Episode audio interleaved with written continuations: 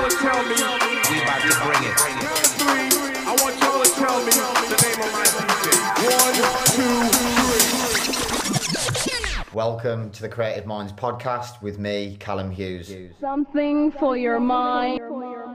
Hello, everyone. I hope you're all keeping well, especially with this third lockdown that most of us still find ourselves in. In this next episode of the Creative Minds podcast, presented by myself, Callum Hughes, I'm joined by Habs Akram. Habs was Carl Cox's personal visual artist at the world renowned Space Ibiza for eight years and also travelled around the world with Carl as he conjured up magic with his visuals at the likes of Ultra Miami and has worked on other projects including Glastonbury's iconic pyramid stage. There's many things that we should be reflecting and re-evaluating when focusing on the music industry since COVID-19 brought the industry to its knees last March. And one of them is giving credit to those behind the scenes who are at times overlooked. These people typically don't ask for any credit and they undoubtedly make the events what they are. Whilst the DJs are amazing at what they do, the focus and limelight is, of course, always on them in the centre of the booth. But the events at that scale, even down to your more intimate affairs, would not be the same spectacle without artists like Habs who truly personify the terms visualization and creative. So I'm just going to invite him in now.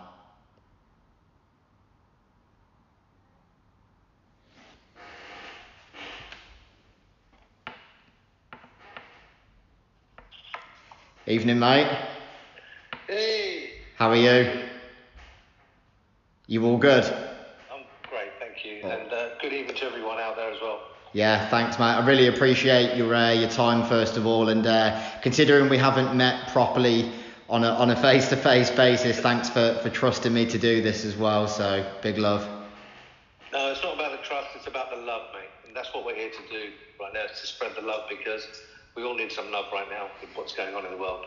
Yeah, that, that's very true. So we've only spoken briefly recently, um, and this is of course the first time we we've met. Um, and before we discuss your normal hectic schedule, um, an, an amazing career that would in normal circumstances see you travel the world, um, I just wanted to say well done on how you've adapted and evolved to do the live mixing with the, the visuals during the weekend that are just gone for Unity DAB as part of their Dance Against Cancer live stream. So t- tell us more about this and, and is it difficult doing this remotely instead of live?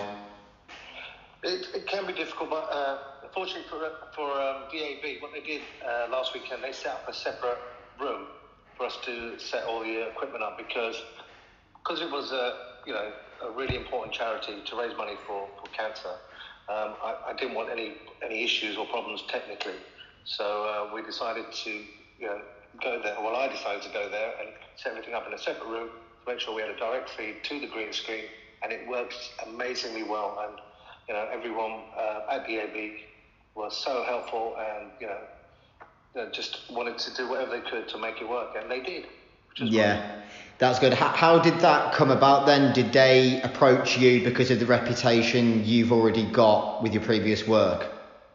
Uh, yeah, they, they approached me. Uh, I met a, a gentleman by the name of Phil uh, Good, and uh, as DJ, I was actually it's, it's quite there's a little story behind this actually. Um, Phil Good, um, I was invited to the Roundhouse uh, just over a year ago um, uh, by Robin S. And uh, while I was there with, uh, you know, uh, as a guest, I was introduced to uh, Phil by Angie Brown. Angie came up to me and says, Habs, Habsy, she always calls me Habsy. Come and meet my friend Phil. So, uh, so I said, hi Phil, how you doing? She goes, "Hey, this is my friend Habs. You know, he does, he does visuals for all sorts of people. I don't want to drop names now, but uh, you know. And she said, I'd love you to chat to him. So we just got chatting, and you know, like when you're in a, in a you know room like the, the roundhouse, there's a lot of noise, and you know you can't really hear what everyone is saying. But you know, the, the, the chat was good, and then you know he said, look, have you got a Facebook account? And I said, yeah. He said, look, I'll, I'll Facebook you, which he did. And uh, you know, you saw stuff. As you know, I'm, I'm regular on Facebook. I'm always posting stuff that I'm working on and bits and pieces and, and jokes and whatever. You know, the life that I've had in the industry with you know with the likes of Carl Cox and many other artists. And uh, he saw what I was doing, and then he understood you know, where I was coming from. And, and then he contacted me on Facebook and said, look, I've got this event, and uh, I would really love you to come and, uh, and do it uh, with us. And uh, I I said, it'll be my pleasure, you know, because it's a, it's a great cause. Yeah. And, um, and that, that's where we ended up. Uh, prior to that, um, you know, I did another event uh, for Phil um, in Clacton uh, for um, food banks, which I thought was another, uh, you know, a good cause. So uh, we did that as well, and uh, and that went really well. So it's been nice. It's been it's been a tough year for everyone in the industry, and I, and I feel for everyone. Um, and you know, you just got to stay safe and, and look after yourselves and your families, and, and do what you can. I, I know that's easy for me to say, but that's the only choice we have right now. Yeah. And, and uh, so I focused on being more creative at home, having more time because I'm not traveling, and also, um, you know, doing you know the, the live streams. And also, you know, uh, I also uh, got a great relationship now with a DJ producer called An- Andrew Galea, who's uh, also uh, become a really good friend of mine, and we uh, we do every Friday. We do these live streams where he DJs from his house in Enfield, and I'm at my home in, in Kent, and I take an audio feed from his Twitch account, and then I, I run the visuals and we run it through you know, social media, and everyone loves it because not every DJ likes to be on camera. So, you know, me and Andy decided we'd, we'd do it differently, where he's still live because he gives everyone a shout out whenever they're commenting, and I'm doing the visuals. And, and it works really well because everything's live and in real time, Yeah. which is, which is, I think, the way forward. Yeah, definitely, mate. I think vi- visuals have been a big part as well of any live streams that have taken place since COVID hit in, in March last year because I feel live streams a couple of years ago were quite big and then they fell off a little bit. But obviously, any artist, it doesn't matter how big you are, w- was forced to go down the route of live stream. So, in order to make your live stream stand out compared to everybody else's, you need people like yourself to to take it to that next level with uh, with the visuals. Well, I appreciate you saying that, uh, Callum, because that, that's how that's our ethos on this whole uh, thing that we're doing now is to take what we have, the tools that we have, uh, to another level. Yeah. And, and, and it's working. You know, you still got the DJs, and I watch all the other DJ uh, live streams, and, and I still comment on them and, and go, oh yes, oh brilliant, love that track, whatever. And they actually see me come online and, and comment, and they start giving me a shout out, which lovely. but you know, and I'm not used to that. I'm just used to just being the guy, you know, in the background doing what I do. Yeah. Uh, uh, uh, which is, you know, what's kept me going is because I, I don't get involved in any of the dramas or anything like that. I just do what I do Yeah. and, uh, and enjoy it. Sometimes the easiest way, isn't it, mate, staying out of all of the politics and just doing doing your thing on the visuals as, instead. Just, just stay, you know, just stay on the fence and just, just go to the uh, events, do your best, make the artists look good because that's what we we guys do uh, out front of house. You know, we, we make them look good on stage. Yeah. Uh, and, and that's another comment that I've, I, you know I've always lived by, where a lot of people when they they've turned up to gigs, you know, in you know in prior years, uh, they turn up and everything's amazing, all the lighting, the screens, the lasers, but they don't know how much work goes into putting that together. Very true. Uh, and uh, when they're there, it just looks amazing. And uh, and people are beginning to understand that more now. But, you know, when you give, when you're highlighting people like myself and lighting guys, you know, to talk about what we do, and Yeah. where- where we're coming from. Absolutely. I think it's something that I was probably a bit ignorant to maybe back in 2015 until probably 2018 and it's when I started working more backstage with the artist liaison and the stage management and then you build those close relationships with the, the sound engineers uh, the, the lighting techs and you actually realise without you guys the events wouldn't be what they are because like I say in that introduction it doesn't matter if it's a stage at Glastonbury or Ultra Miami or, or Space even down to your more intimate events you can have a DJ plays really amazing music, but adding that spark with the production is, is what makes the event that full package. It does, and uh, you know, I've got to hand it to the promoters.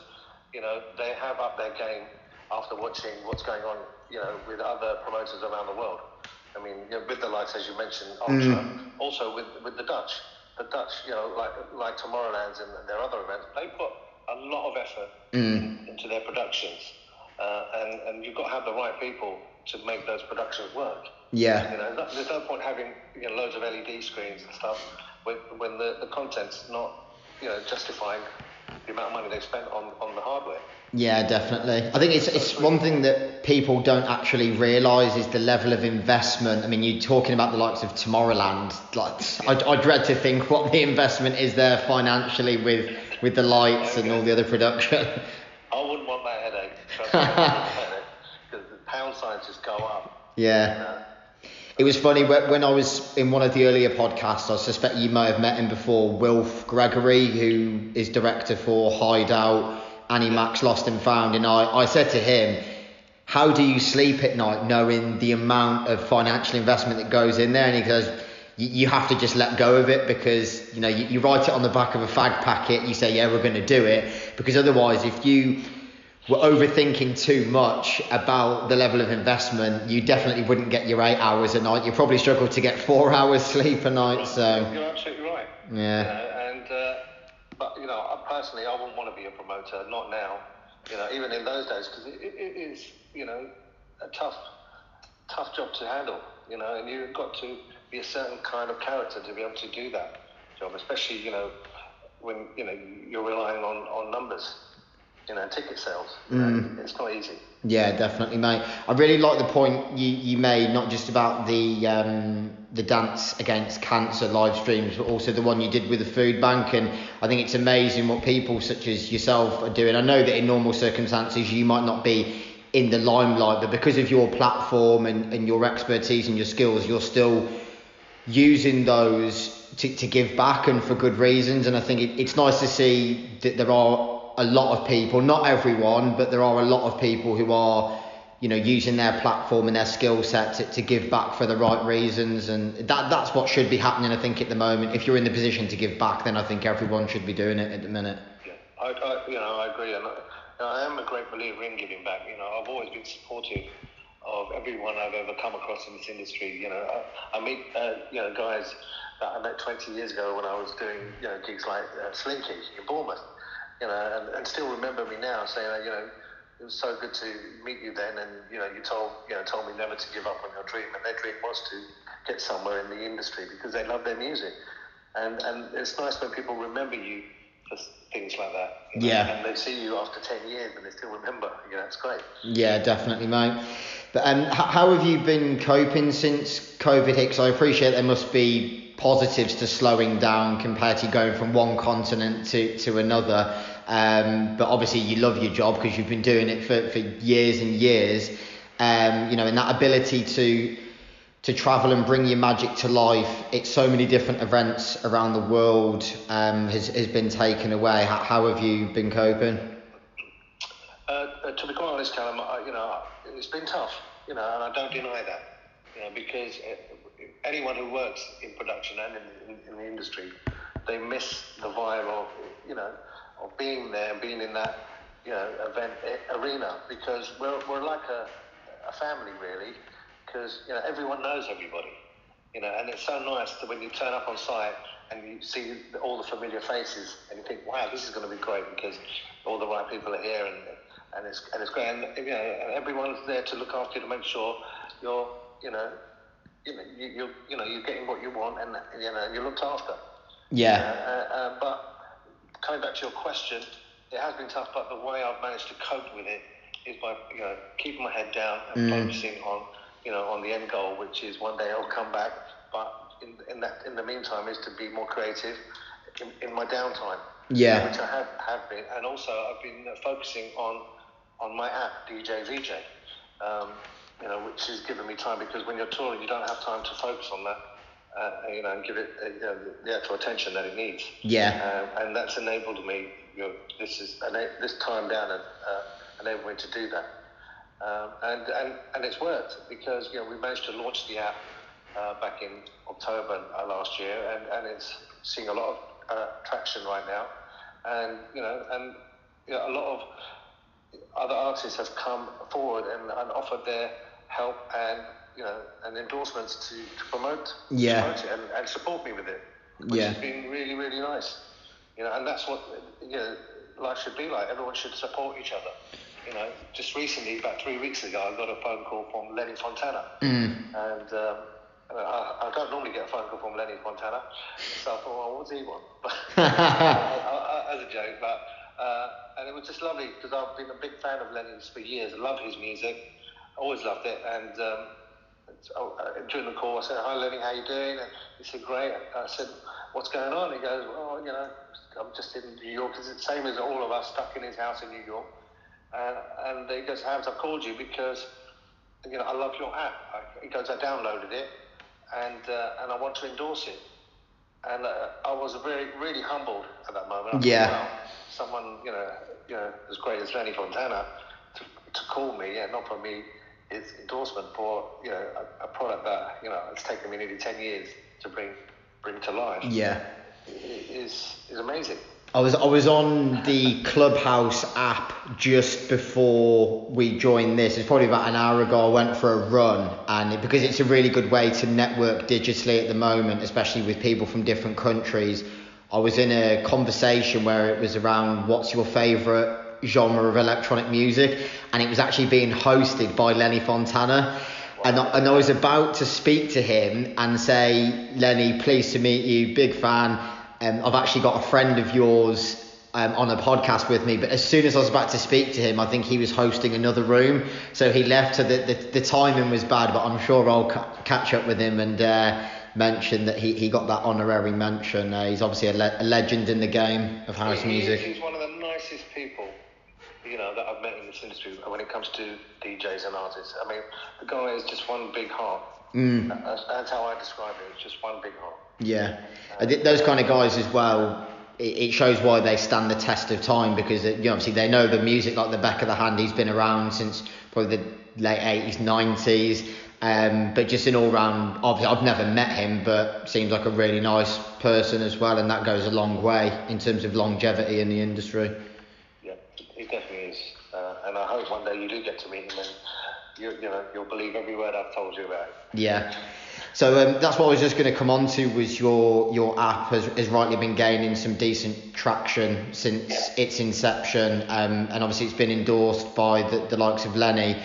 So t- tell us more about what the app is all about um, and where the inspiration came from to to bring this idea to life, and what are your hopes for the future with the app? Okay, well, app idea uh, came to me when I was in in Japan, actually, uh, ten, just over 10 years ago now. I was there with, with Carl Cox um, and Fatboy Slim and a number of other artists. And while I was in, in Tokyo, I decided to go into, into the city centre and have, check out the phones because that was the technology of tomorrow at the time. So uh, while I was in there, I was just totally blown away by the amount of phones that were in this in this shop. And, and I thought to myself, I had that light bulb moment. I thought one day, you know, someone will uh, create an app where they'll be able to do visuals with a phone. Uh, and I thought to myself, if I don't do this, nobody will. And at that time, you know, the technology wasn't, you know, up to date with, with my idea. And, uh, and so I, I had to wait. But what I did was I went back to the actual uh, event, and it was a, uh, it was on the beach. It was three weeks after the tsunami. It just shows you how resilient the actual um, Jap- Japanese were. And it was uh, a charity event, another charity event for the survivors of the tsunami, uh, which were over the moon to, to be be at and attend and, and support. And I turned around to Carl and I said, Carl, I'm, one day I'm not going to need all this equipment. So I had you know, two six foot tables full of computers and all that. Uh, and he looked at me and he said, Well, what are you going to do, Habs? And I said, I'm going to do it with my phone. and, and Carl, being Carl, he looked at me, smiled, and he said, Make it happen. Yeah. And that's exactly what I did. Yeah. It's, it's taken me 10 years, but I've made it happen because I had to wait for the technology to catch up. Yeah. But I didn't give up on my dream, Mm. which was to create an app to give something back, you know, to people where everyone now can be a, a VJ at home or in, you know in a bar or in a club, whatever, you know, and, and, and do what I do.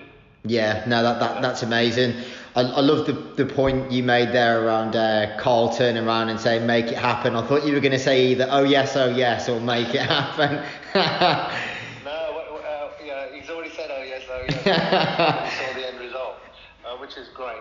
Uh, Yeah. I was in Ibiza a couple of years back, and uh, you know, uh, you know, I showed him the actual uh, sort of the setup of what we're doing and, and what the app is going to look like, the, the beta uh, version, and he, he loved it. yeah, Um, here's a version. I'll show it to you. It's here. So it's like free download. This is what Lenny did. He came on camera and done that and then he sent me a picture of him holding my holding his phone with the app like that. And, um, and uh, what I love about it is it's totally real time. It responds. It's now responding to my voice, um, uh, and it's on Android and on iOS. And I was so uh, let's say blown away when we presented it to iOS uh, or to iTunes. Uh, normally they take six to eight weeks to approve an app.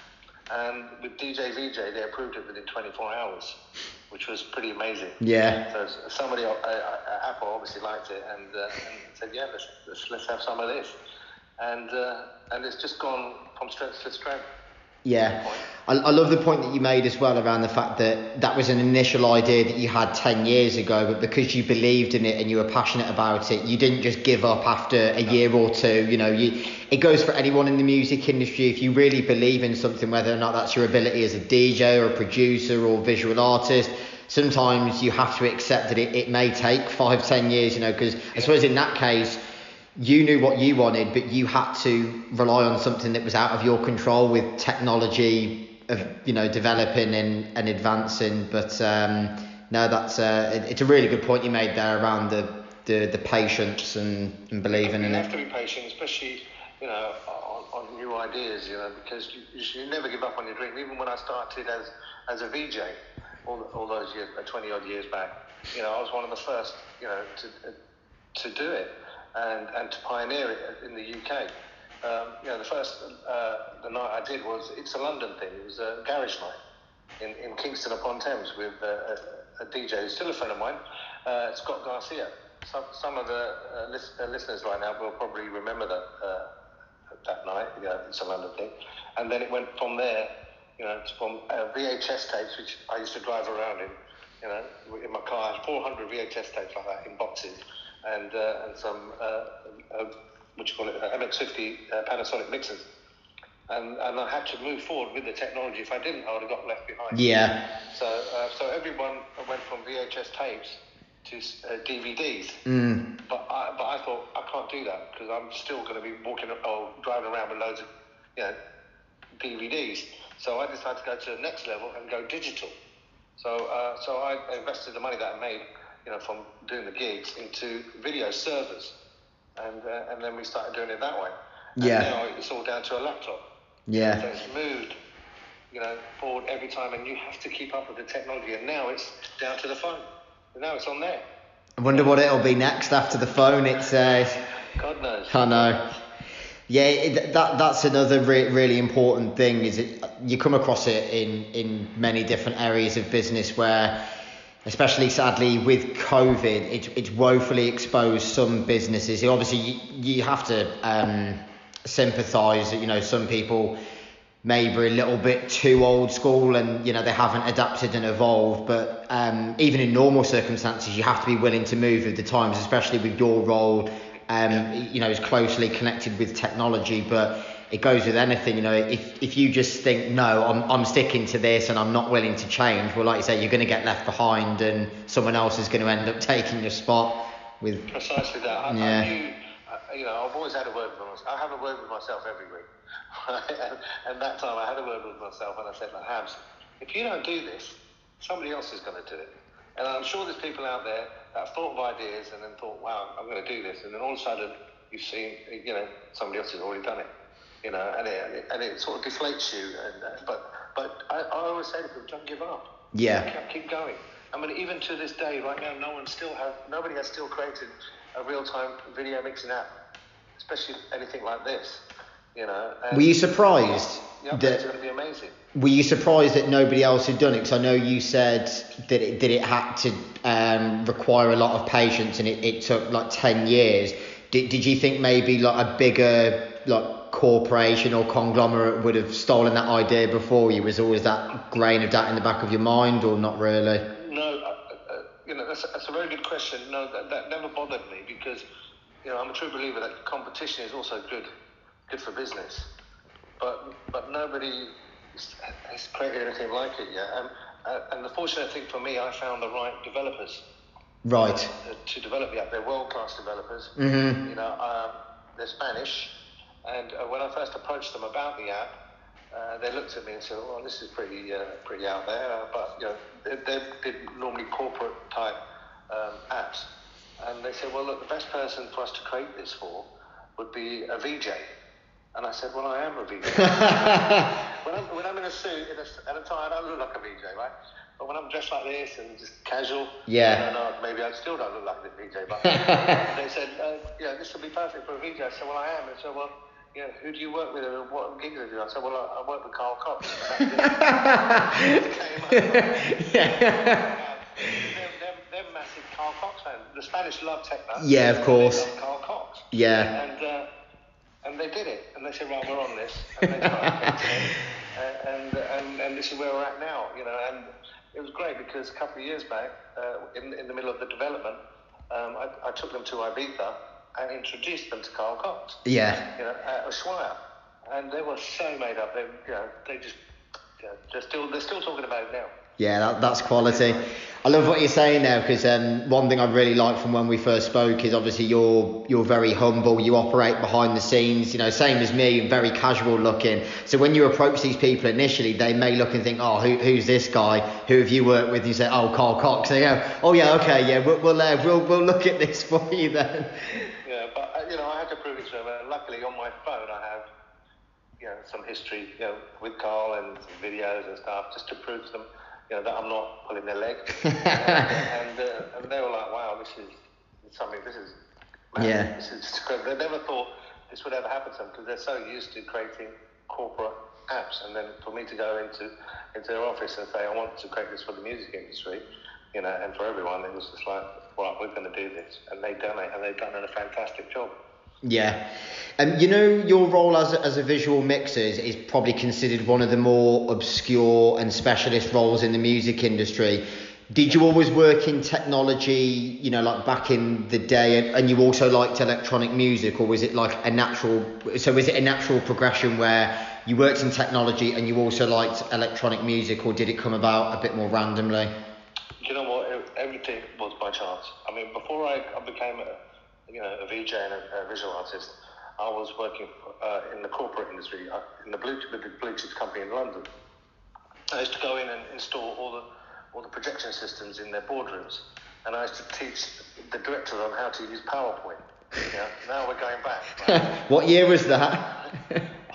probably uh, late late eighties, early nineties. Yeah. And uh, a great company. I mean, uh, it was a company called Matrix, and the managing director is still a great friend of mine.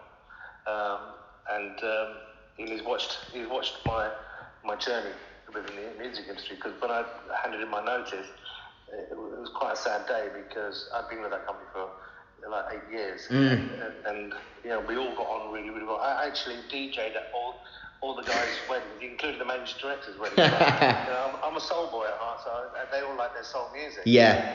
And uh, so we did that, and then you know I got headhunted by the uh, the British Film Centre at the time, and a gentleman a gentleman by the name of Andreas Whittam Smith, and uh, he had a company called Notting Hill, which was.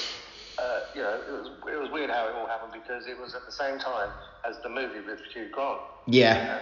And Liz Hurley at Notting Hill. So whenever I'd ring someone, I'd say, hi, it's Habs from Notting Hill. And everyone go, oh, oh, right, cool.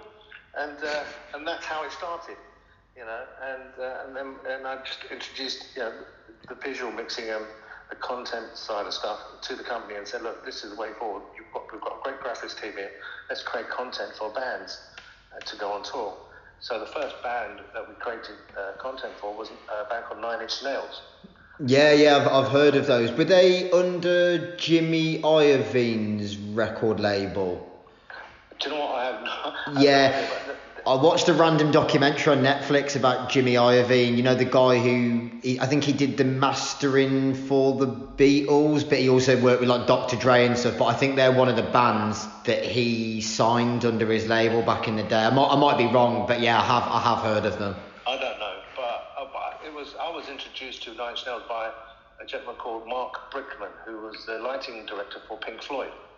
So he, he came to, to, to my office in Notting Hill and loved what we were doing and said, Yeah. "Your- the visuals that you guys are creating would be perfect for a band that I'm working on. I've never heard of Nine Inch Nails before.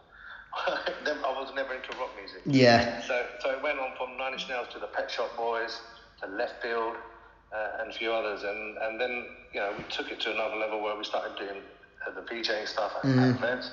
And while I was uh, at uh, a festival in Brighton called the Essential Festival, I was there video mixing, and, and there's a guy called Mike Walker who used to work for a company called CT, who was their sales director, and he and he come up to me and he said to me, uh, "Who's who's who's in charge of all these wacky graphics?" Said, That'll be me. Me. Said, "Oh," we need to have a chat. I said, uh, I said, well, I can't talk to you now because you know I'm in the middle of a trance set here, and it's been out, lets me up. So he came to my office in London the following week, and uh, I said, you know, I'm Habs, Mike. We're, we're great friends now, and uh, I said, well, you know, how can I help you, Mike? And he goes, look, I've got, uh, you know, an opportunity for you. I said, well, what is it? He said, have you heard of Glastonbury? I said, yeah. And he goes, well, how would you like to do the, the pyramid stage at Glastonbury, the main stage?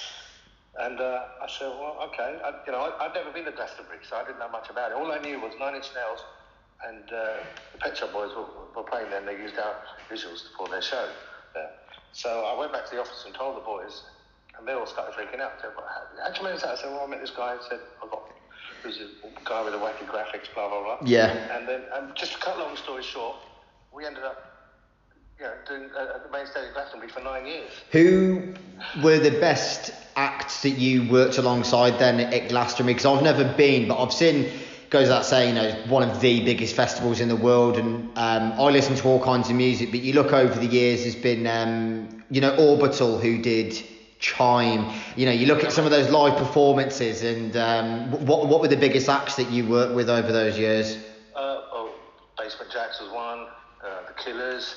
We, we did them all because it was quite fortunate that we were doing such a good job at, on the main stage that they uh, then ended up offering me the dance tent as well, and then the other stage. So I was running three arenas at Glastonbury, um, and and it was amazing, great uh, week, every, you know, every year, and uh, and then all of a sudden, you know, I got approached by Carl. Yeah. Carl Cox and said, you know, would you like to come and work with me? We'll go around the world and do our visuals, blah, blah. So I turned around to the guys at Glasto and said, look, I think I've done my nine years. Let's give someone else an opportunity. Yeah, yeah. You know, um, and that's what we did. I, you know, we gave someone else an opportunity to take over the main Did you have any Uh, say in, in that, you know, that transition from when you were passing it over to somebody else? I mean, I know that obviously it, it's not for you to say as it's not your festival, but did you have any kind of input for your own expertise and who, you- who you rated that was maybe up and coming or?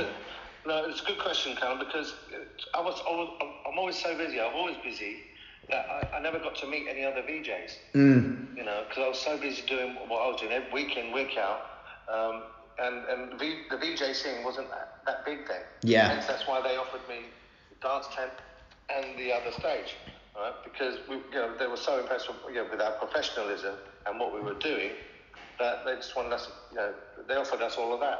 But it got to a point where, you know, I'd done nine years and I was offered a great opportunity uh, with a legend that is Carl Cox. You know, I had to research his music because I didn't know nothing about techno, believe it or not. And I loved it. Yeah. And then I've got a friend of mine who, who I told about Carl Cox. She- said, look, her name's Mandy, and I uh, said, "Uh, Mandy, this is, uh, I've been approached by a guy called Carl Cox. Goes, Let me take you to one of his gigs. Right, so we ended up going to the uh, to the Zap Club in Brighton, and Carl was playing. He, he was doing uh, a, a charity event for a friend of his, Carlos, who who's from Chile, who passed away, and they were raising money for his family So I went there, and uh, I loved the music and everything, and it just that just that, that's where I've ended up, you know, Yeah, yeah. being with Carl. It's all very, uh, It was quite strange because I'd actually done a gig with Carl three years prior to that at the Westpoint Arena in, in Essex, uh, uh, sorry, not Essex, Exeter, uh, with Slinky, and he played one of his famous six-hour sets. Um, I think I've told you the story. Yeah, uh, yeah. And he was he, he got his driver to call me back to his uh, dressing room after his set. And I walked in and I goes, hi, hi Carl, uh, I'm Hampton. He goes, you guys doing the visuals? I said, yeah. He goes, I just wanted to say they're amazing. Thank you very much. And he was the first ever DJ to, to compliment me on my work. And Yeah. I'll never forget that day. And, and, and that was amazing. Then I didn't see him for three years after and then I was, uh, I had an office in Regent's Park, which I was sharing with uh, one of the world's biggest promoters, Harvey Goldsmith. You know, put on Live Aid and everything. And uh, um, they uh, came up to me and said, "Look, uh, there's a DJ called Carl Cox, and uh, they want to have a meeting with you." So, uh, so I went to Chiswick, had a meeting, and I walked in, and Carl, Carl was just walking out the room, and he looks at me, and he goes, "I recognise you," and I said, "Oh, how's?" Uh, he goes, uh, "He goes, where, where do I know you from?" I said, "Well, I did a gig with you uh, three years ago at Slinky at the Westpoint Arena." And he goes, you know what? I can't believe it's you. He goes, because I was wondering what happened to you. and that was it. That was the beginning of me working with Carl Cox. Yeah, that's amazing. That, that he remembered me from three years prior. Yeah. When they did that gig. And it just shows you the man himself that, he, you know, when he sees something good, he really appreciates it and he doesn't forget. He's got a great memory for stuff like that. Yeah, definitely, mate. Now that that's amazing how it all kick-started. I think it, it, it goes back to the fact that you probably stood out compared to a lot of other people. You know, you weren't just doing the generic visual display where it all becomes very predictable. You know, if you were pushing the boundaries and doing stuff that was quite left field, that's the stuff that's going to get you noticed. You know, when you have those people that go out of their way to approach you and say, "Oh, you know, you the, who's the person doing these wacky visuals?" It, it goes with anything, any, any part of the industry, whether, whether, like I was saying before, if you're a DJ, producer, visuals, anything that you're doing, because it's become even more saturated in recent years. Whatever you're doing, you have to make sure that you really stand out from from the crowd. You, you've got to, and you know, I'm a true believer that if you're going to mix visuals to music, especially in a live arena, it's got to be on point. Yeah. And when, the, and especially with dance music, because when the drops come in, and in recent years there's been a lot more drops in dance music, right? And as soon as those drops come in, you have to go blackout on the screens, the light, and everything, and then rebuild the energy in the room. Yeah. As you're building that energy, you're building everyone else's energy as well. And, and, and that's so important. And one, one thing I, I've always done is prior to uh, us going live at an event, I've always got together with the lighting guy, uh, the sound guy, and the, the laser guy, and said, listen, guys, you know, the way I work is I'll, I'll match you for colours. And also, when the drops come in, I'm going to go black out because it's not all about the visuals. You know, in the early days, we had projection screens, so we were always fighting with the lighting guy because they'd wash the project, projection uh, images out. Yeah. Now it's now with LED, it's the other way round. You've got the lighting guys coming up to me saying, "Can you turn the LEDs down because they're wiping out, washing out my lighting?" Right. So that's why it's so important to work together. Yeah. Right, at events because it's a show. You know. It's not about it's not about them and it's not about you. It's about the show as a whole, isn't it? And you know, if, if you're fighting with one another and there's not that communication and um, you know, like you say, work, working together, then it, it's not going to be what what it deserves to be. Um, was it difficult? You know, you were saying, you know, one minute you'd work with the likes of the Killers, then Basement Jaxx. I know that some of the stages are quite diverse, where you might have you know, it's not like at, a dance tent, you know, generally you might have a couple of hours of techno. Was it hard going from that transition? Because surely would the style of visuals be different if you're dealing with the Killers as a band, which is more, oh, but I don't know if you'd say they're, they're rock music uh, as such, but then Basement Jaxx are more dance orientated. Was it hard going through that tran- those transitions? It'll be the speed of the of the movement because you know I try and match the the, the content with the speed of the music. Yeah. Right, because you, you, can't put on dreary slow stuff when you've got some high energy. Yeah, yeah, yeah. It just doesn't work. Right, but if you've got some sort of you know classical music or everything or anything like that, you just mellow it down. You have to you have to work with what you've got, and you've got to work with it in the right way because otherwise it just looks you know you're just wasting your time. Yeah. Right? Or just turn the screen off and let, let them just uh, perform, you know, if you haven't got the content. But, you know, it's, one thing I found with, with dance music in particular, you've got to have energy in your visuals. It's Yeah. really bec- because you're, you're playing with people's senses, you're playing with their eyes, you're playing with their ears, and you're playing with their arms and their legs because they're moving. and it's getting them going, you know. And Yeah. the amount of people that have come up to me during the events and said, "Wow, you know, the whole thing just works." And it's like I said, the same with the lighting guys. You work with them and the laser guys. It's, it's really important. That's why when- when the lasers are on, I always turn the screens off. Mm. You know, because you know you get to see the, the full, yeah, the strength of that laser going through the room. Mm. It's that level of professionalism as well, isn't it? Where full respect to you, you know, you were saying before the event even started, you know, you're liaising with other people that are working behind the scenes. You know, you're not just being arrogant and assuming that you can turn up five minutes before the set starts and wing it. You know, you don't get to that level of any industry unless you do your research, make the effort before the gig to, you know, like you say, work work with the relevant people and, and go that extra mile. So. Yeah, it's really important. I mean, one thing I've always uh, stood by is always getting to the, the venue first and early, and always being the last to leave. Mm. Right? Because if you get there early, you know you're not uh, getting in anyone else's way because the lighting guys have got to set their stuff up. Sound guys got to run their cables and this and the other. And then you're looking for space, you know, in the front front house position, you know, all that. But if you're all there on time or you're there early, you get your spot and you start working you know, and, and, and you can see there's nothing worse than trying to set up your kit during a sound check. Yeah, yeah. Yeah. Um, I just wanted to go back chronologically as well to even before you started doing the, the, the visual work. I know you said that um, through your earlier years you were more into into the soul um, kind of music. So I assume it's like your James Browns and that, and those kind of artists. Yeah, funk and soul, 80s funk and soul, man. Yeah. All day long. Yeah. Yeah, I love it. Yeah, I, I love a lot of 80s. worked with James Brown, funny enough. No way. I've even worked with him, yeah. Crazy. So, in in your younger years, then, and I know you said that you didn't really get into electronic music until was it Carl started, um, well, approached you, Uh, or before, before Carl, uh, it was because I went from the garage from It's a London thing Yeah. uh, to trance. right? And, uh, and I started doing all the Slinky gigs. The Slinky, there was a, there was a, a time in in the 90s where Slinky, Gatecrasher, uh, Godskitchen, Cream were all running the show when it came to dance music. Right. So and unfortunately for me, I was present at all of those uh, events. I, you know, I was working at all of them. Mm. You know, I ran the main stage at uh, Global Gathering many times. Uh, Slinky at uh, you know, Homelands. You know, uh, Creamfields. You know, I toured with Ferry Corsten before I toured with Carl. You know, so you know, I, I, I, I did. I, you know, had all my practice. Yeah, yeah, yeah. And then when I got to techno, I thought, wow, this is amazing. And then when I ended up at Space Ibiza, that was the next level. Yeah, yeah, yeah. Better club ever that is going to be in this world than Space Ibiza. Yeah. And to have to be working on the, the number one night on the planet on a Tuesday night at Space was to me a blessing. Mm. And then it's something I'll never forget. Yeah, it's, it's one of those pinch yourself moments where you look back at you know your, your corporate job where you were putting the projectors in and then you think Christ this is a bit of a change isn't it compared to those days in the office It was, it was, and it was funny because the, the company that I left, Matrix, the, the managing director turned up to space one night. He turned up for one of the closings. Uh, I think it was 2010, uh, with his wife, and he said it was the best night he ever had. Yeah. And, uh, and to me, that says it all. You know, for someone that's never been to Ibiza and then comes to Ibiza for the first time and, and spends his first night out at space, it's probably the best way to do it. I think. Mm, absolutely.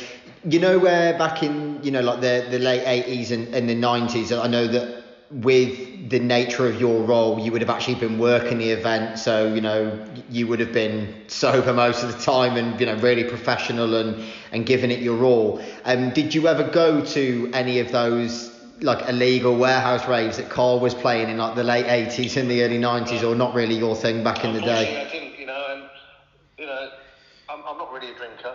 No, And- no. And I can put my hands up and say, no one's ever seen me drunk in all the years I've been working in this industry. It's not that I'm against it. I just don't like the taste. That's Yeah. not my thing. Because I'm so focused on on the job. Yeah. You know, and and you know, you're, you know, you're under the spotlight all the time on what you're doing. Mm-hmm. And, and there's nothing worse than you know getting on the drink and then and then losing the plot. You know, because everything I do is on point Yeah, yeah, of course. and and you can't afford to, to you know to ruin that opportunity by by, you know, by getting drunk or you know, getting on all the silly stuff. They're never interested me. That's why. That's why 25 years later, I'm still in the game. Mm. I think there's probably not not many other roles uh, alongside yours that require that level of, of concentration because like you say you know it's a matter of if you miss the drop by a couple of seconds and that happens a couple of times and people start to notice well why is that happening then Yeah. you know you can be disposed of pretty easily and then they'll replace you with somebody else Well, you can be. I mean, you know, I've always you know lived by the by the saying that you're only as good as your last gig. Mm. You know, and you know, I, I am my own worst critic. So you know, I'll always want to do everything, you know, pr- right. And thank, thank God, touch wood, I've never had any, you know, mess ups or anything like that in all the years I've been doing this. So Yeah. you know, and long, long may that continue. Definitely, mate. I know you were saying earlier on with your job in the corporate environment, and then there was that pivotal moment where you handed in your notice. Was that when you were working events? Were you working events on the weekend? So you'd have like your nine to five role, and then you do your weekend work with the visuals, or when, when was that pivotal moment where you handed in your notice and you knew you could go full time? It was, it was one to the other. I, you know, when I left Matrix and then joined Notting Hill, not uh, you know, we were f- first creating content for bands to take on tour. So we produce the content on VHS tapes, send it to their management, and then they'll turn up to an event and making sure that they had a, a VHS player on the rider. Right? Saying all these things now, and and that was it. And but it was only after uh, I realised that we had something really special here that um, I thought, right, well, let's let's offer our services to go and do you know club nights and stuff. So we started doing it's a London thing, and and and we started doing that, and then people started noticing what we're doing. We had this amazing software program called Dance DNA, uh, which nobody in the world had, which you know we could do everything live. We just took a selfie from the, the mixing desk into the computer, and it and it read the sound, and we could make it the images react to the the, the hi hats, low hat, the bass, whatever we wanted, and it was just out of this world. Yeah. What was it? What was it that inspired you then back then to actually start visual mixing from from scratch?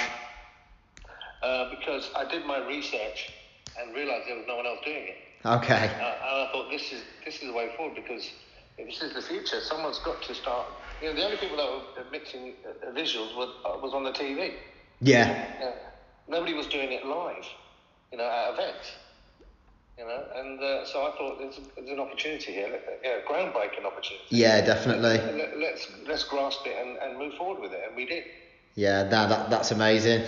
So, next of all, let's come on to your close relationship with undoubtedly not just a legend of the scene, but probably I would say still the biggest artist in electronic music now, Carl Cox, um, and it has has been for a number of years. Um, I know you mentioned originally that initial encounter where he invited you into his dressing room, and then Yeah. you. Um, I know we discussed, which I love, the the kind of law of attraction where you almost feel like some things in life are meant to happen, um, and you you naturally re- reconnected with him at a later date. Um, what year was it when you when you first started working with him, and did you just go straight on tour with him, or did you do a couple of more domestic shows and then went on tour, or how did that relationship come about? We went straight and uh, which is amazing. I still got the footage now. Yeah, And, and, and, and we did that with VHS tapes, right? Because I'd gone from Glasto doing VHS to, to that, and they lo- it was just amazing that people loved our content. And I look back at it, I thought, God, they loved our content, and it was on VHS, you know. And uh, and that's what we did. So we went to Mount Paris and did that, and and, and then it went uh, from there strength to strength because Carl was coming back into the big time because he took a little break for a while. And um, you know, he only used me for the big stuff because that was it was all about creating an impact. Because the big stuff was where that where they had the hardware, like the screens and everything, right, and the budgets. yeah, In, in, a, in a club, you know, you know, the, the, a club couldn't afford Carl Cox and me and, and everything else, you know, to put screens in and Yeah. what have you, right? So, you know, I focused with Carl on all the bigger stuff. Yeah, the only club that I really, you know, that, that really put the money into all of that was Space Ibiza. Mm. You know, because they had the numbers. Yeah. What what year was that when you? Because I know you worked as his personal visual artist for like eight years at Space. What was the first year that you started working with him? And did he have his residency then, like his own night when you first started working with him, or was he just DJing without? I know he was a resident, but was it without his own night when you first started working with No, no, him?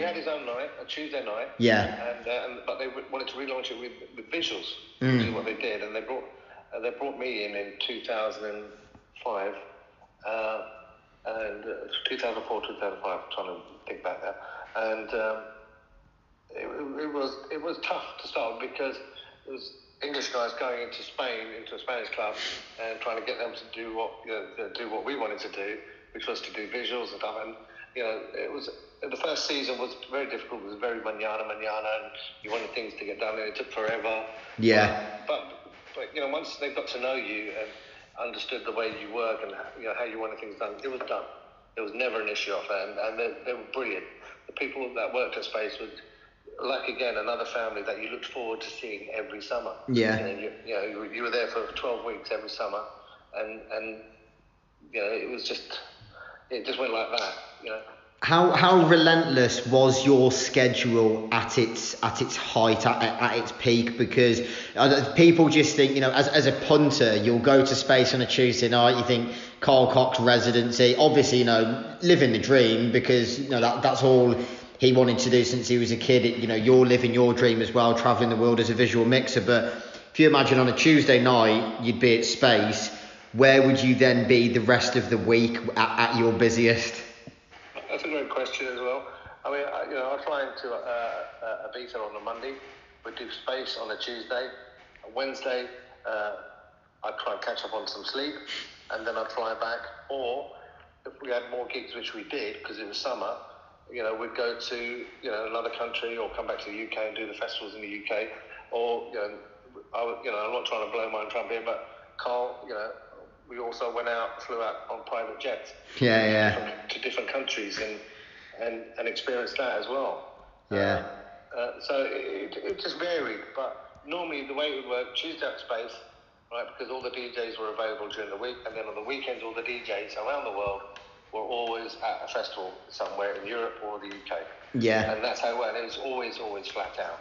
It, it, like you say before, in terms of your professionalism and, and remaining sober, you, you have to do that so that you can perform properly when you're there, but just also for, for your mental and physical well-being. Because um, sadly, you know, there's been plenty of cases over the years where people are excessive with the party lifestyle and you know the, the lack of sleep and everything else. But you know, if you're going from Ibiza, you might be on a private jet, but you know, if you're going from country to country, you know, and you then have to get on stage again and perform, you put your body and your mind under such an intense level of pressure that you know, sadly, in some cases, your mind can just can just go. So you have you have to be really sensible, don't you, in that You have respect? to be extremely sensible. That's why, like I said, flew in on a Monday, Tuesday space, Wednesday we had a break, then uh, uh, oh, and Thursday if possible, and then Friday we fly uh, uh, back to the UK or, or to somewhere in Europe. Yeah. And we always paced ourselves.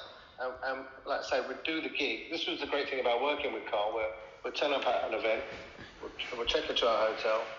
Uh, we'll, we'll, we're all set, set down set times and what we're time to play. So I'd get there a couple of hours before Carl would get there and uh, get everything set up. Uh, he'd, he'd do his set, which was always amazing, and, and we'd leave. We would never stay back. And, Yeah. You know, for an after party, we'd go back to the hotel. Yeah. It must be hard, talk, though. Talk about the gig and then go to bed.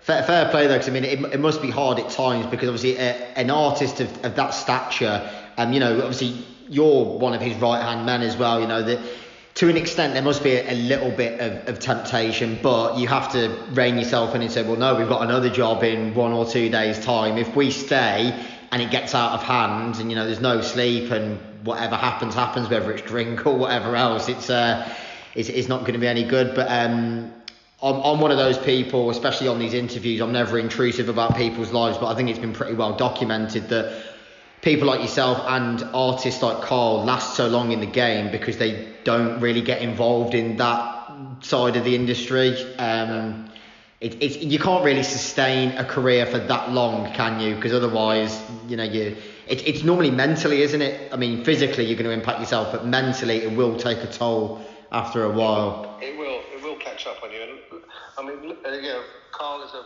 perfect example of that. He's a perfect example of that, um, where he's um, he's going to be 60 next year, and you wouldn't think it. You know, No, no. himself.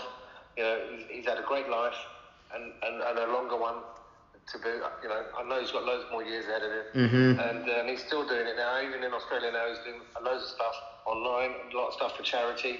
You know, and uh, and and it's great to see because you know he's leading by example. Yeah. And, and if other DJs followed his example of being professional and the way he is, you go to a gig, do the job, leave, and go and get some sleep, and be, prepare yourself for the next uh, gig, Mm-hmm. you know, it gives you longevity. Yeah. And that's what he's got.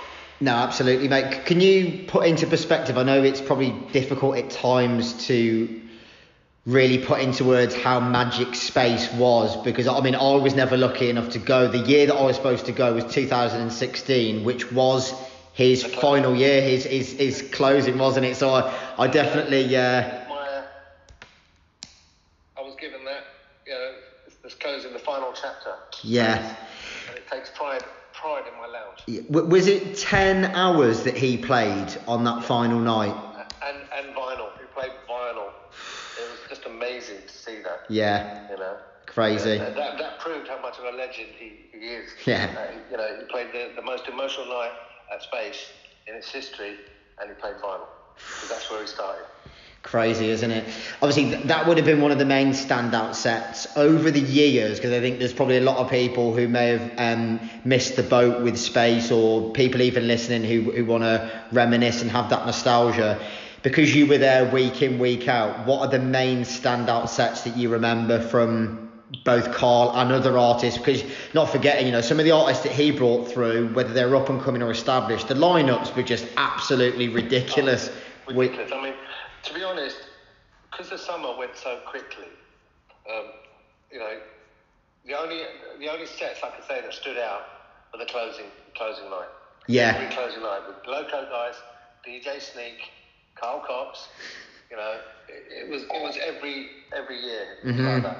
I remember one year Kylie Minogue turned up at one of the closing parties, and she actually, because she's not very tall, bless her, she looked over the, uh, the, DJ, uh, the DJ booth from the VIP and looked at me. She said, uh, "Can I come in the DJ booth and say hello to Carl?"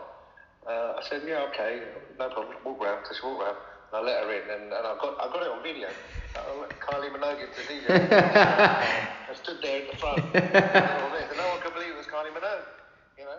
That's I've seen many uh, characters like that, you know, uh, that have come in, like, uh, you know, oh, I'm not, I'm not even going to go down that road, but a lot of characters. yeah. You can imagine Space Ibiza.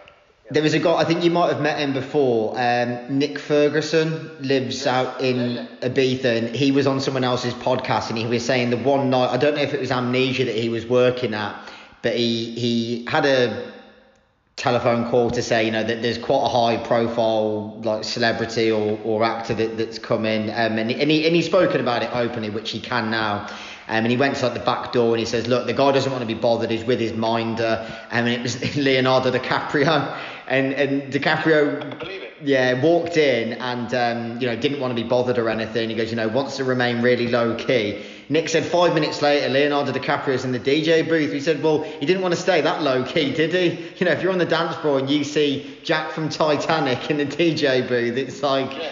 crazy. It is mad. I mean, like, I say, yeah, I, I remember one one day, uh, one Tuesday night, I'm there video mixing in the DJ booth uh, with Carl, and then Ian, our tour manager, looks at me and goes, to me, "Look who's behind you." So I look around it, and, it, and I goes, "I don't know, who's some little bloke, right?" I goes, "Who is it?" He goes, "It's Lionel Messi." No way.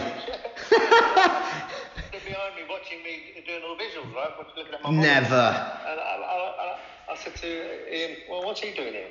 He goes, "Well, he obviously loves techno." Yeah, yeah, yeah. So he was loving it. He was loving it. I have seen I have seen there was a picture of um, him in VIP at Ushuaia because I think people forget sometimes you know a lot of these public figures you know they, they don't all just listen to top 40 a lot of them um, you know li- listen to, to the underground music as well because you know like your Spanish your Italians your um, you know your South American countries as well you know house and techno is massive in, in those in those countries but uh, that's that's definitely a, a good shout there, mate. Lionel Messi. I don't think it gets much bigger than him, does it?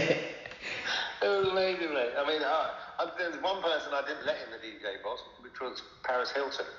Right? I didn't let her in. She turned up with her paparazzi, and, and uh, her manager come up uh, come up to me and said, "Can I, uh, can Paris Hilton come in and see and and get a picture with Carl?" And I said, "No." Right? And it's because the week before she'd split up with Afrojack. Yeah. Right? So she wanted to come. She came to space to come and hang out with the big boys, right? so, and I said no, right? And uh, the singer walked off. Right? and then, and then, well, like 15 minutes later, uh, who turned up? What's her name? The one- oh, it's gone out of my head now. Um, I, I'll remember in a minute. Right, so carry on. All good. Yes, I, I just noticed. Sorry, Sister Sledge turned up, No way. and I let them in. and you go, they're, le- legends. Yeah, of course. I think there's a difference, isn't it? Obviously, I, I don't want to uh, use Paris Hilton as a scapegoat, but I feel like there, there are some people that have that self entitlement and uh, you know expectation that you know everything's just going to be handed to them. It's like no, that's not how it's always going to happen, and you know t- tough shit. Oh, it's just you know I'm not the, the doorman for the DJ booth at Space, but I was just there. Uh, I just feel I was in the right place at the right time to say no and say yes. You know. Yeah. It was just uh, fun times to remember. Definitely, mate. With uh, Loco Dice is an interesting one as well because back in the day, was he Timo Maas's tour manager before he blew up and became an artist? I don't know how true that is, but I know he's been around. I don't know, but, uh, but I used to love watching him uh, a DJ because he was DJ with dub plates. Um, Yeah. at Space. And he was just he's just brilliant. He was one of the nicest DJs you'll ever meet. Mm. Uh, again, um, that was the beautiful thing about Carl. You know, for the closing, he always chose the nice people Yeah. to be there because it was always a special night. You know, and uh, and you knew you knew the lineup before they even announced it. You know, because it was always the regulars. Yeah. And it was brilliant. Yeah, L- Loco Dice is another one. Just I've, I've seen some absolutely unbelievable sets from him over the years in, in different countries. And uh, I'm not sure if I've ever watched him in Ibiza, but I've watched him in, in Amsterdam and a lot of festivals here. And just the, the, the level of consistency and you know. It's one of the questions I was going to come on to, but you know, your Carl Coxes and your Loco Dices, they don't try and be anyone else. They are unique, they're their own individual, and that's why they get to that level and that's why they stay there for, for so long as well because they're not trying to replicate they're just this is what i'm about and this is what i'm going to do Yeah, another another DJ uh, like that is Dubfire, another amazing. oh amazing amazing Uh, brilliant, absolutely Yeah. brilliant. He, you know, he's very uh, laid back, keeps himself to himself. All he wants to do is do his best, and he does every time. He always Yeah. it. There was a festival here in birmingham called chapter festival. Uh, chapter 12 was in 2016 and that lineup was your richie hawtins jamie jones capriati. Capriati's another one because i know carl and joseph are very close friends aren't they? They play they, they they play some some quite big back to back sets and uh, some some of the sets I've seen them play and you even watch it on YouTube and it's that na- that natural chemistry isn't there between artists like Carl and uh, Joseph. What I was going to ask actually before we before we move on, what are some of the best back to backs you've seen him play? Because I know he plays with Joseph. What are the others that have occurred over the years? Um, uh, the back-to-backs, well, with uh, Loco Dice, always brilliant. Um, there's so many, you know. It's just, I mean, even the ones with Nick Fanciulli, been great. Yeah. Space, you know, can't deny that. Um, you know, um, it's weird, you know. It, I mean, like I say, I remember uh, us being in Perth uh, uh, one weekend when we were in Australia doing a tour, and uh, Andy C turned up, right?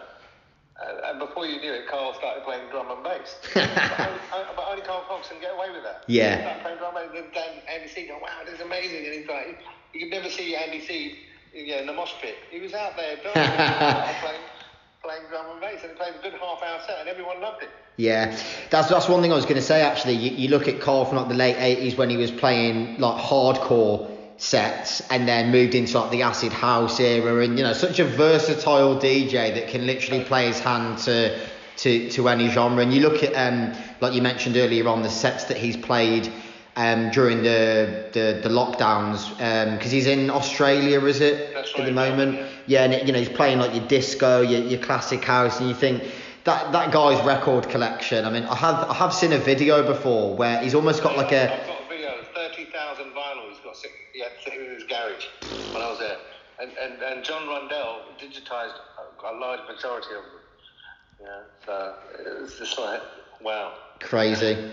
Uh, just just coming back to you because I appreciate that. Um, I know that you, you don't ask for the credit in the limelight, but I don't want to make it a Carl Cox podcast when it's obviously about. You know what? At the end of the day, it's not a problem. Yeah, You yeah, know, I love. I don't get a chance to talk about my time with Carl very, very often, and and to share it with you and, and everyone watching, it's, it's my pleasure. Yeah. You know, it's all positive. It's all good. And uh, you know, there were great times, and uh, times that will live live with me forever. Mm. That's one thing actually with, with you um, reflecting there about how things were and how things are now. I mean, even pre-COVID, what is it that you preferred about the music industry back then? You know, like your your early noughties when you were um, working at Space with with Carl. I mean, after 2005, and how things have have changed. Maybe that you don't like so much now compared to how it was back then. Um, if you want me to be quite honest, what I didn't like was the EDM thing. Right? I didn't like that at all. I just thought, you know, where where, where is all this going? Mm. You know, it's just, I, I feel that it ruined the industry in a way, but obviously it it, it, it look, you know, there's a, there's a, there was a market for it. Yeah. it, You know, I mean, don't deny, I've done gigs with uh, with Avicii, lovely guy, God rest his soul. Yeah. Uh, and I've done gigs with, you know, David Guetta and so on and so forth. But, you know, w- when you're used to working with the likes of Carl and, and all those amazing techno DJs there, you get, you know, you know that that's where the energy is. Yeah. You know, and, and, and, you know, that's where you, you know, that's, that's what it's all about for me. Mm. You know, um, but that, that's the only thing I didn't like. Yeah, you know, and the way it's changed is the technology's changed. You know, and, and, and you had to uh, change with it and move forward with it Yeah. you know, and create content to go with that technology because you know, uh, otherwise you get left behind, like we said earlier on. Mm. You know, the la- lasers have got better, the sound systems have got better. You know, it, it was not. There wasn't a time where you know you got a festival, let's say like Ultra. Uh, you would never imagine them having function one sound systems in every arena. Yeah. But you know, uh, Andrew and his wife, they did uh, you know an amazing job there, and Andrew and Anne. Um, and uh, you know, to have that, you just went every arena you went to, was just like banging bass. Yeah. it was all about the bass. It was all about the bass, and and there was uh, even at space.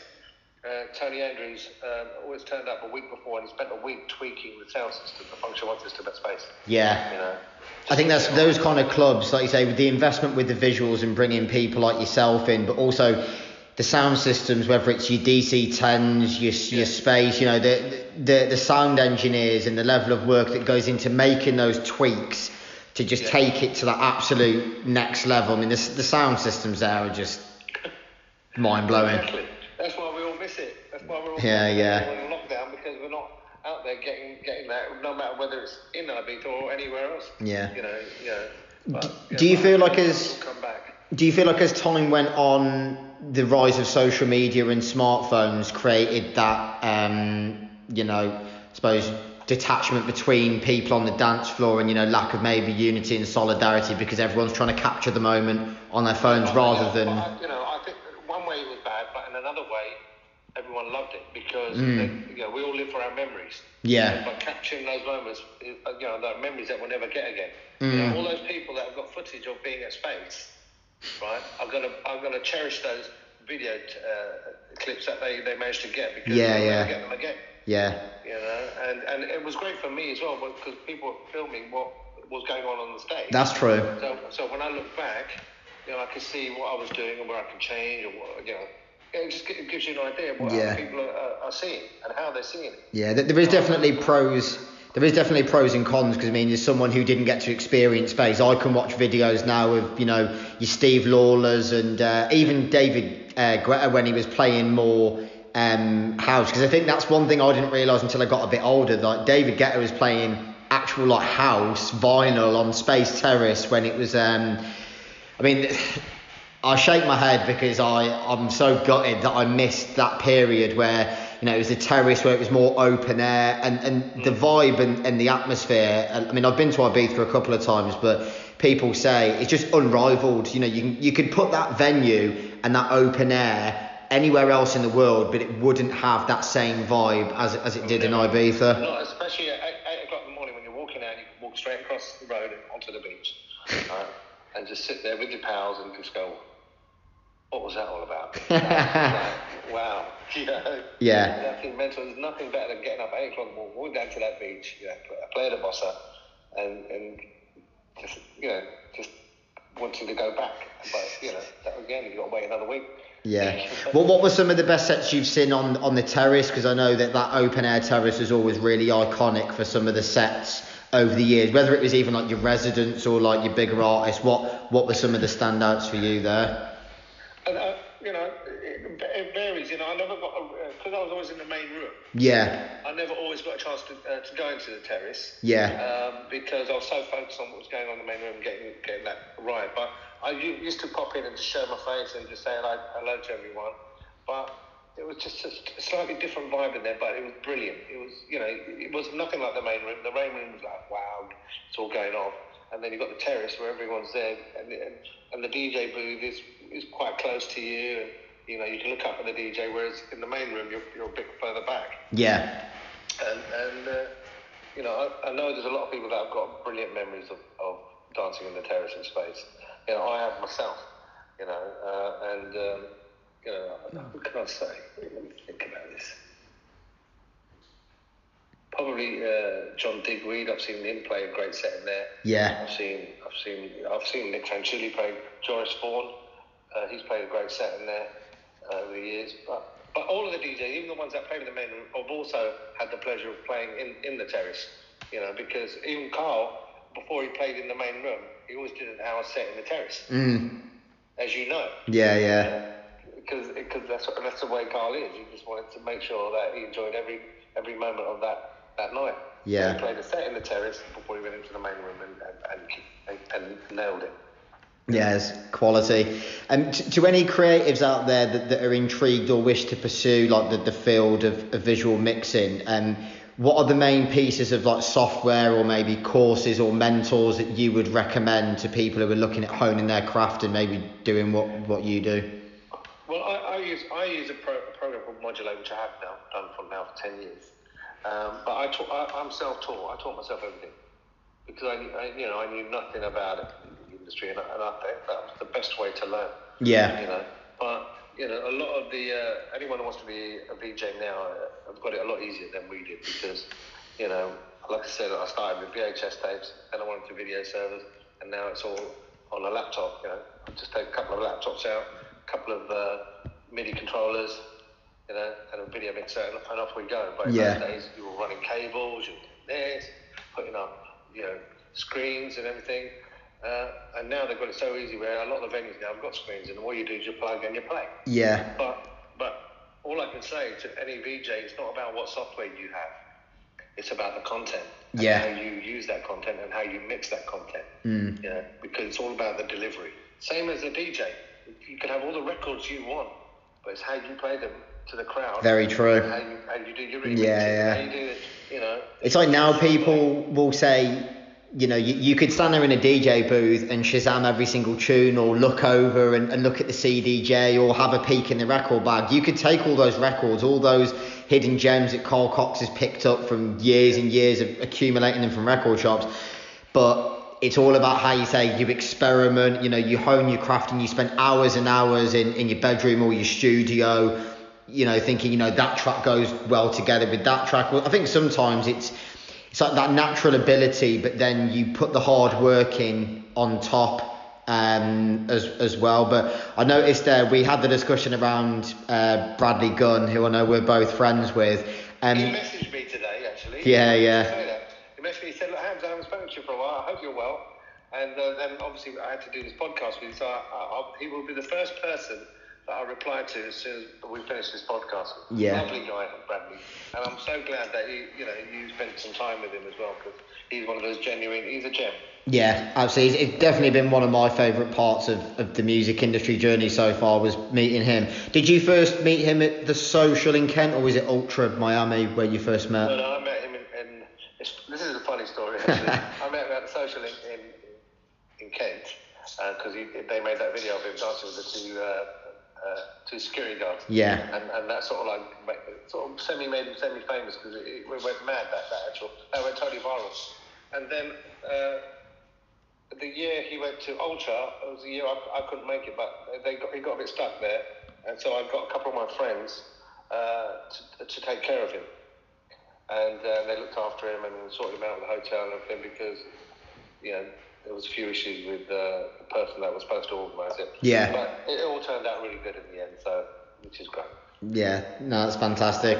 Um, I know that you've always been like very grateful for, for the experiences and, and opportunities that have come your way, but it's been well documented in recent years, especially like you say, um, God rest his soul, the likes of Avicii who've sadly taken their life, some of the pressures that come with um, the music industry. I know that he was, you know, massively in the limelight, you know, internationally famous, but even with a role like yours, as we've already discussed, even if you're sober, you know, you you you go from one time zone to another. You're constantly in, in different hotels and jet lagged. Um, what would you say have been maybe your biggest challenges over the years because of the demands of, of the role?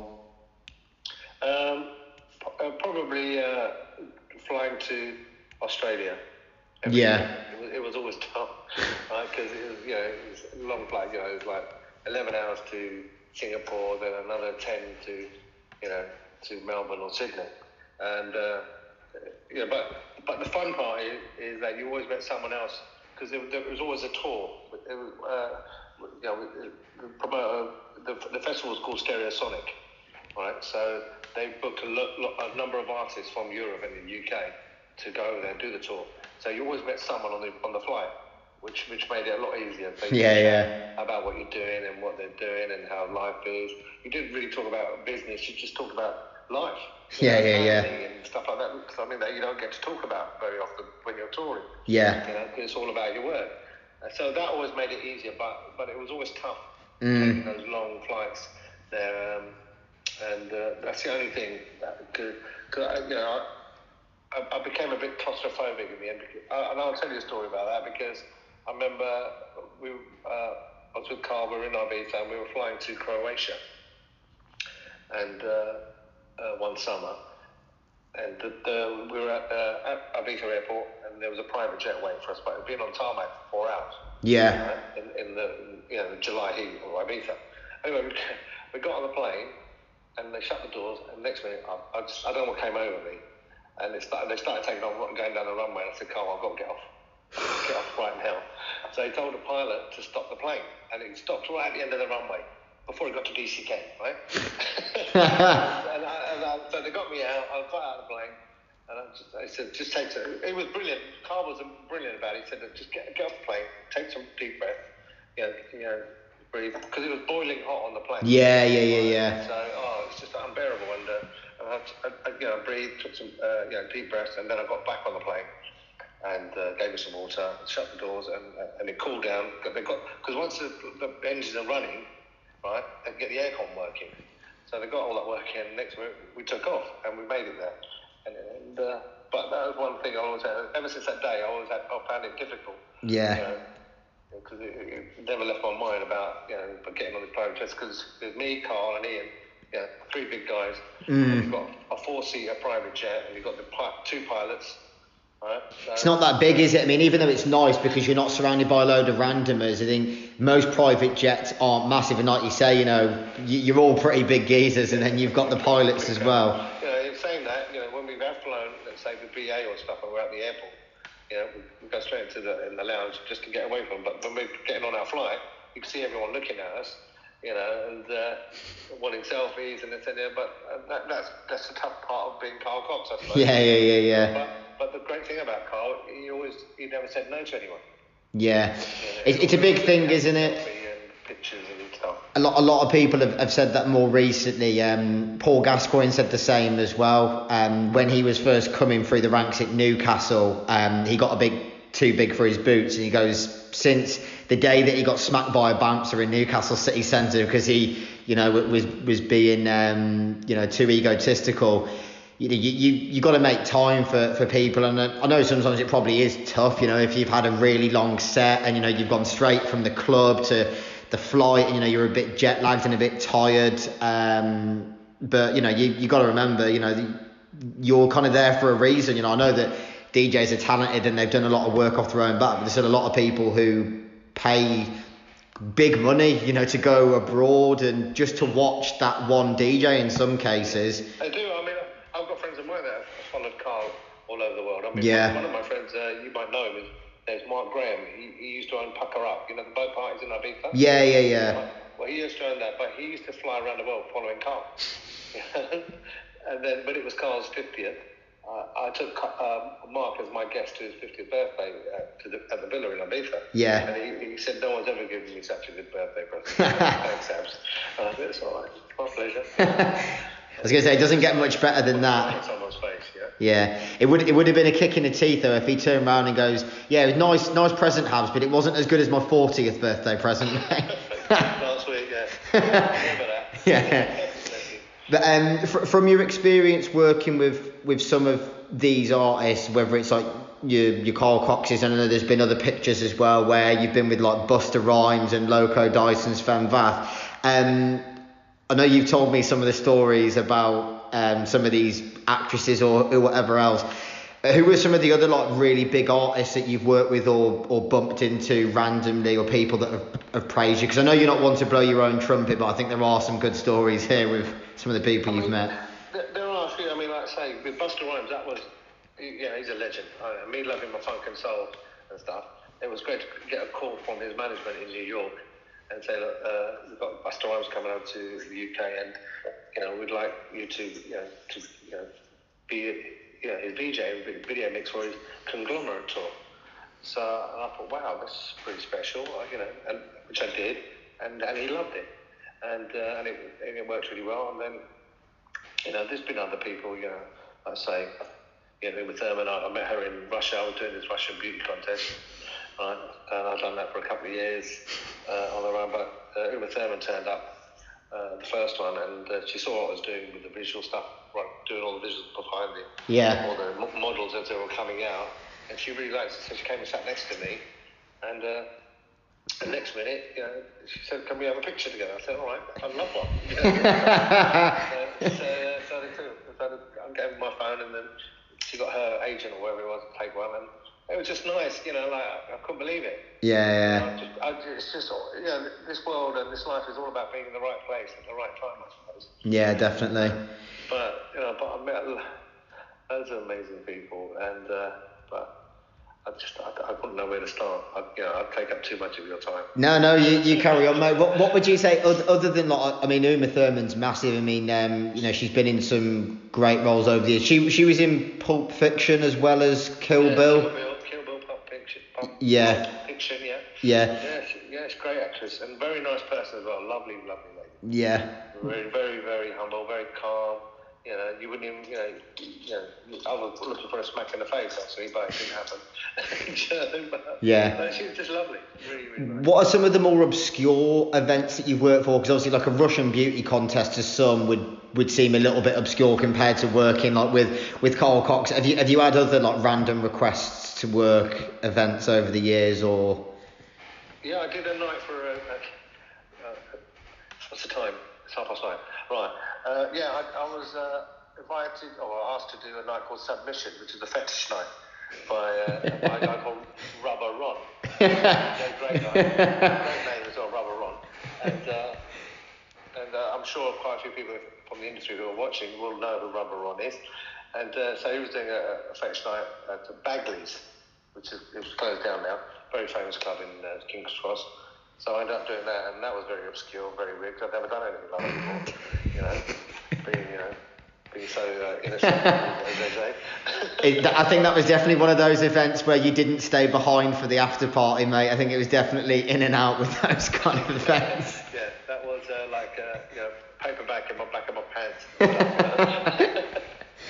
So- How, how did that even come come about though? Because uh, it goes without saying you don't strike me as the kind of guy who'd be attending a fetish night. Did did they just approach you or? I've got a night called Submission, and thing is, in, in, back- in the in the nineties, you know, everyone had weird names for their nights. Mm. So I just thought it was just another one of them weird nights. And then uh, next minute, I just see all these people with hardly anything on turning up. And I hang on a minute, what's going on here? that's just, just, just uh, one of those things you're never going to forget, I suppose. Yeah. Yeah. One of the, the. other, the other parties that I, I really remember as well uh, were Red Bull in the early days when they were doing these guerrilla marketing parties, and they had a an armored vehicle that they converted. It was called a Pinzgauer, and they converted it and uh, to uh, a mobile DJ uh, sort of scenario with uh, function one speakers built in, and it opened up from the top, and you had the DJ booth and speaker and everything. And what they what they used to do was to drive it in the most most remote pla- places, right? And then they, they you'd, you'd win a ticket to, to the to the party, but you had to turn up. You know, uh, the example is Bournemouth. They did one. I turned up in Bournemouth, and they put they seat you in a coach. They black out all the windows of the coach, and then they take you to this location in the middle of no, nowhere. And this was near uh, Durdle Door. Just found this little uh, little valley down there, and then, then the coach drops you off, and you get out, and they've got all these little lights. You've got to follow the footpath, total darkness, and then when you get to the bottom, you see a, a, a little marquee, all this music going on, coming out. It's Pinzgauer, right? They've got a little bar set up and everything. And you go, oh, wow, this is pretty special. So you're, in this remote location, and you wait for the sun to come up, and then when you realise where you really are, you go, wow, this is incredible. Because you look, you look out and see Durdle Door, you know, you're, in Dorset, you know, and it's like you see the sea right in front of you. It's like you know, things like I don't think you'll ever forget. And also, one of the other best festivals I think I enjoyed was the Big Chill. I don't know if you ever heard of that. I've heard of it. Yeah, I've never been though. Yeah, it was just brilliant. They used to do it in the Salisbury Plains, and uh, you'd sit on the hill and you watch the sun rise and the sun set. If you'd sat all day, just watched it. Yeah. Just and and, and that was the first time I ever experienced LTJ Bukem doing playing logical pro- his logical progression set. Yeah. that day, I fell in love with drum and bass. You know, because you know Danny was just so brilliant that day. Yeah. What What have been some of your favourite experiences? I know that um, Space Ibiza is is legendary for for the obvious reasons, but um, I know you've been to the likes of Japan. What What have been your, your other standout events from from over the years? Standout events.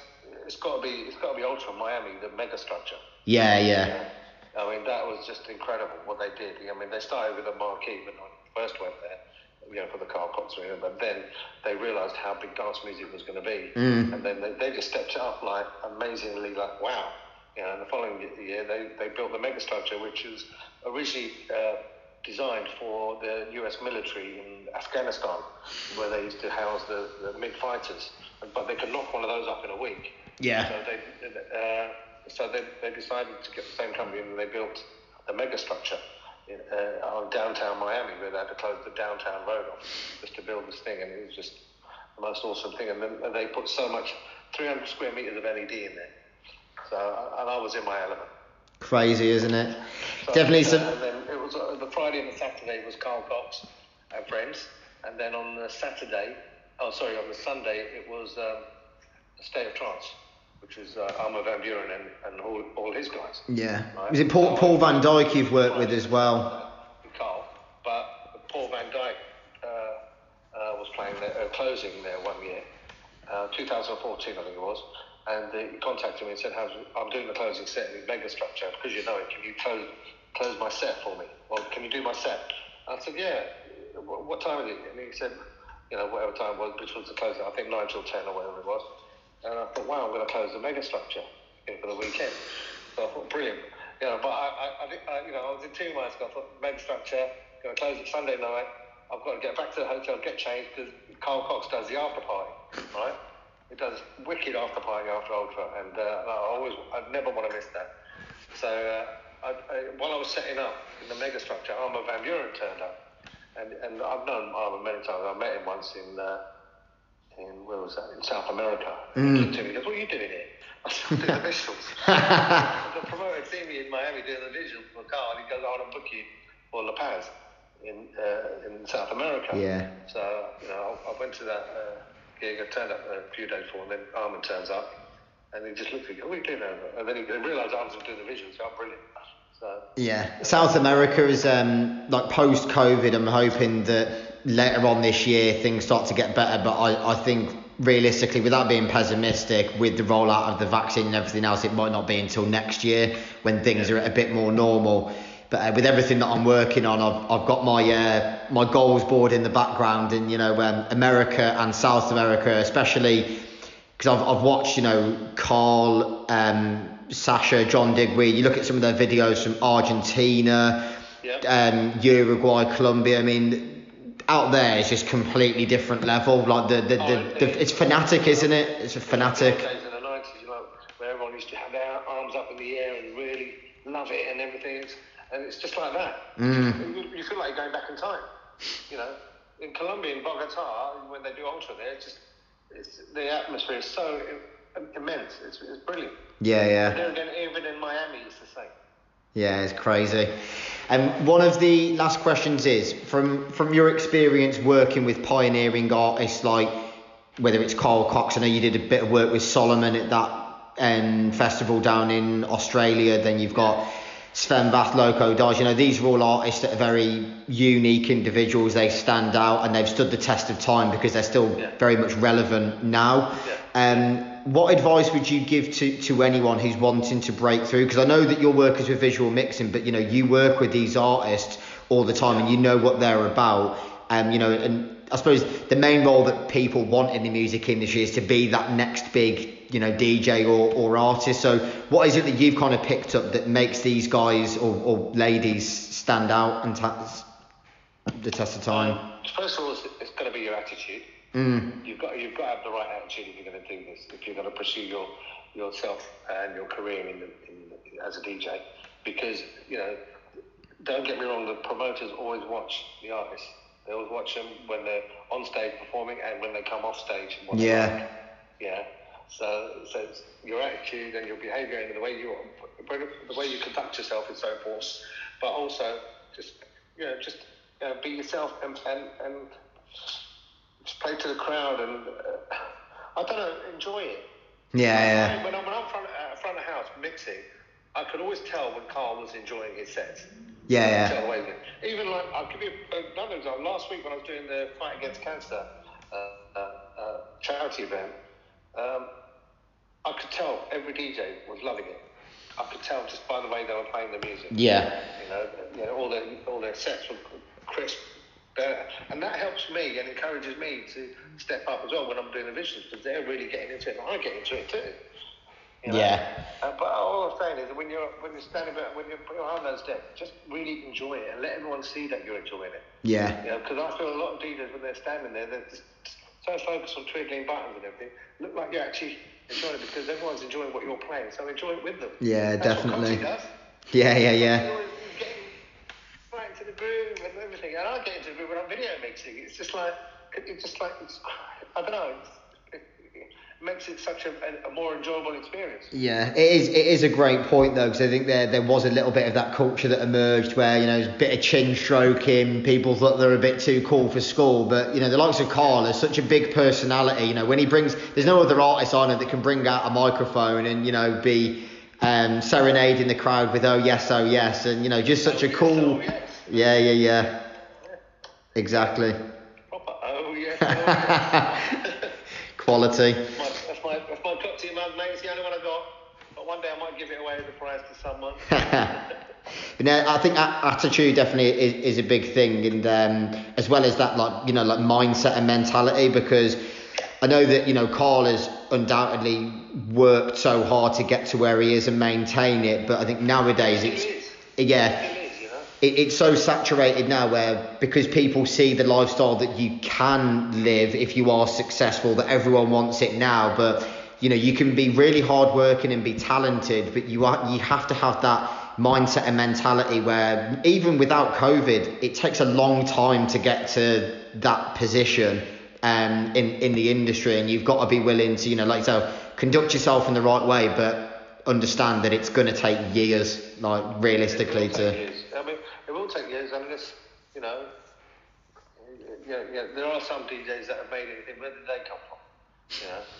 Yeah, you, you know where I'm coming Yeah, yeah, of course. I'm not going. I'm not going to. I'm not one for bad mouthing anyone.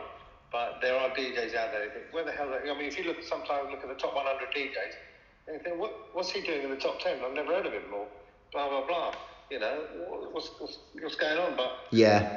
it's just how it is. Yeah, it's, it's a good question actually. Before I let you go, from, from Bradley, when he's saying, do you, do you notice that um, some of the bigger DJs um, don't tend to diss other big DJs? I mean, I know that for you, you've always been lucky to stay out of the politics, um, and obviously we, we won't go into it because I appreciate you know you're not one to discuss some of the drama that goes on behind the scenes, but um, I think that's that's a big thing really, is just staying out of some of the drama and the politics and just focusing on you and what you can do instead of worrying about what other people are doing. Yeah, just worry about yourself. Make make yourself, you know, the, the, the most important person, and and focus on you know delivering, you know, the goods, as they say. That's what I say in my in my got to deliver the goods, uh, and and and just do your best. And but the most important thing, Callum, I will end up end on, and something my my father always said to me. He goes, whatever you do, it doesn't matter how successful you you become in life. Don't ever forget where you came from Yeah, it's very true. you know. Yeah. And I always stand by that. That's why, you know, you know, I will always say hello to people. I never ignore anyone. I mean, I, sometimes it's difficult when I'm out with my, my girlfriend and people want to talk to me, and, and I'm with her and I'm supposed to be spending the evening with her, but she, I'm quite fortunate that she understands that, Mm. you know, I, would, I, won't, I, I, won't- be rude to anyone. I'll still talk to them. And, you know, a lot of the artists that I've worked with, including Carl, are exactly the same. Yeah. And no matter how fa- famous he is and famous they are, they haven't forgotten where they've, came, they've come from, and they know that, you know, it doesn't hurt just to say hello and let people have a picture with you. You know, it doesn't hurt. No, absolutely, mate. But I just want to say that's been amazing. That's been 96 minutes in total, and that's flown by Habs. So Yeah, I've enjoyed it. Thank you. thank you for your time, Thanks mate. for, thanks for listening to me, everybody, and uh, and please look after yourselves and stay safe. And big love to you. Nice one, mate. Take care. See you soon. Cheers, cheers, mate. Bye bye.